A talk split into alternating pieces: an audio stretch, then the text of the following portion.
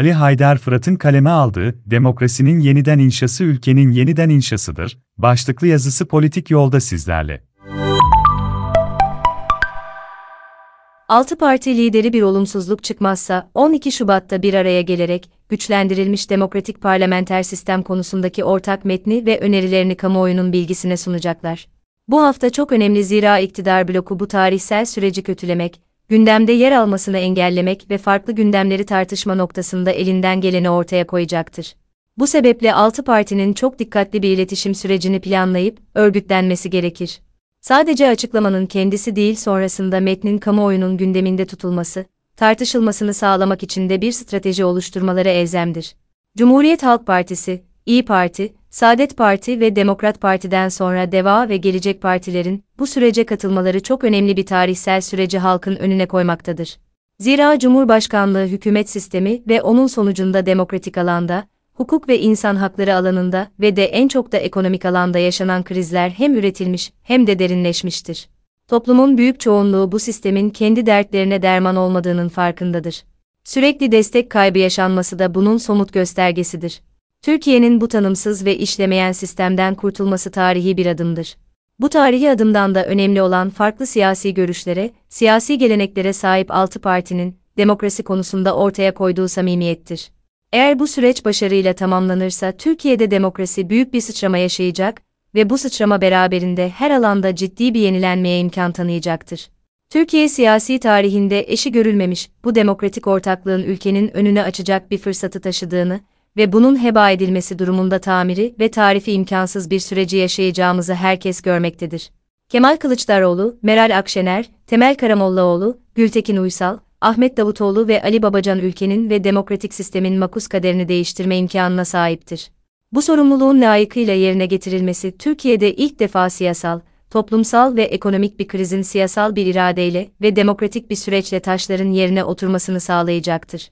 Yani Türkiye muhtıralardan, darbelerden, bildirilerden bağımsız bir demokratik iradeyle, kendi krizini demokratik aktörlerle çözme imkanına kavuşmuş olacaktır. Bu yönüyle ülkenin tarihsel yönelimi ve akışı değişecektir. Bu sebepledir ki altı parti milletin egemenliğinin yeniden kurumsal ve kültürel olarak tesis edilmesi noktasında gerekli adımları atar ve sonuca ulaştırırsa, yeni bir Türkiye hikayesi ortaya çıkacaktır. Bu süreç liderlerin, partilerin ve demokrasimizin birikimini göstermesi bakımından tarihseldir. Gerekli adımlar atılmazsa memleket üzerindeki ağır atmosfer daha da ağırlaşacak ve sonu belirsiz kriz ve çöküşler içinde ülke kendi kaderine terk edilmiş olacaktır. O nedenle yaşanılan süreç tarihidir. Bu açıklamayla birlikte Millet İttifakı filan genişlemiş olacaktır. Bundan sonraki süreçte adaylık meselesi de artık masaya gelecektir. Yani bu ortak metin, sadece bir metnin okunup masadan kalkmak üzere hazırlanan bir metin değildir. İktidar değişimi sağlanana ve sistem yeniden demokratik kural ve kurumlara kavuşuncaya kadar orada kalacaktır. Masayı deviren, masadan kalkan hem kendisi kaybedecek hem de ülkeye kaybettirecektir.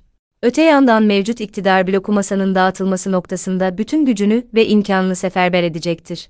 O sebeple buna karşı da hazırlıklı olunması elzemdir. Türkiye'nin daha önce yaşamadığı bu demokratik birliktelik toplumun farklı kesimlerinin desteğini alma konusunda da adımlar atmalıdır. Topluma umut olma, oluşturulan kamplaşmayı ortadan kaldırma ve siyasal alanı kimlik eksenindeki çatışmalardan kurtarma imkanı mevcuttur ve yapılabilir. Sayın Genel Başkanların bu bilinç ve kararlılıkla yeni bir hikaye yazma şartları olgunlaşmıştır ve ötelenemez bir nitelik kazanmıştır. Süreç kolay olmayacaktır ancak süreci kolaylaştıracak olan şey altı partinin sürekli iletişim içinde olmalarıdır. Ortak bir kriz masasının kurulması, genel başkanlar dışında parti yetkililerinin açıklama yapmaması ve gündemi değiştirecek bir aksiyon almaması elzemdir. Sürecin her aşaması planlı ve programlı, diyalogla götürülmelidir.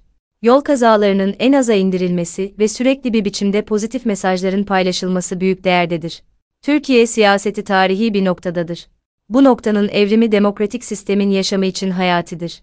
Demokrasinin tesis edilmesi yani yeniden ve daha güçlü bir biçimde inşa edilmesi, aynı zamanda ülkenin de yeniden inşası anlamına gelecektir. Suyun başında olanlar akışını değiştirecek güçtedir. Bunu ülkenin tarihine, halkına karşı bir büyük borç, vefa olarak görülmeli ve bu sınav başarıyla verilmelidir.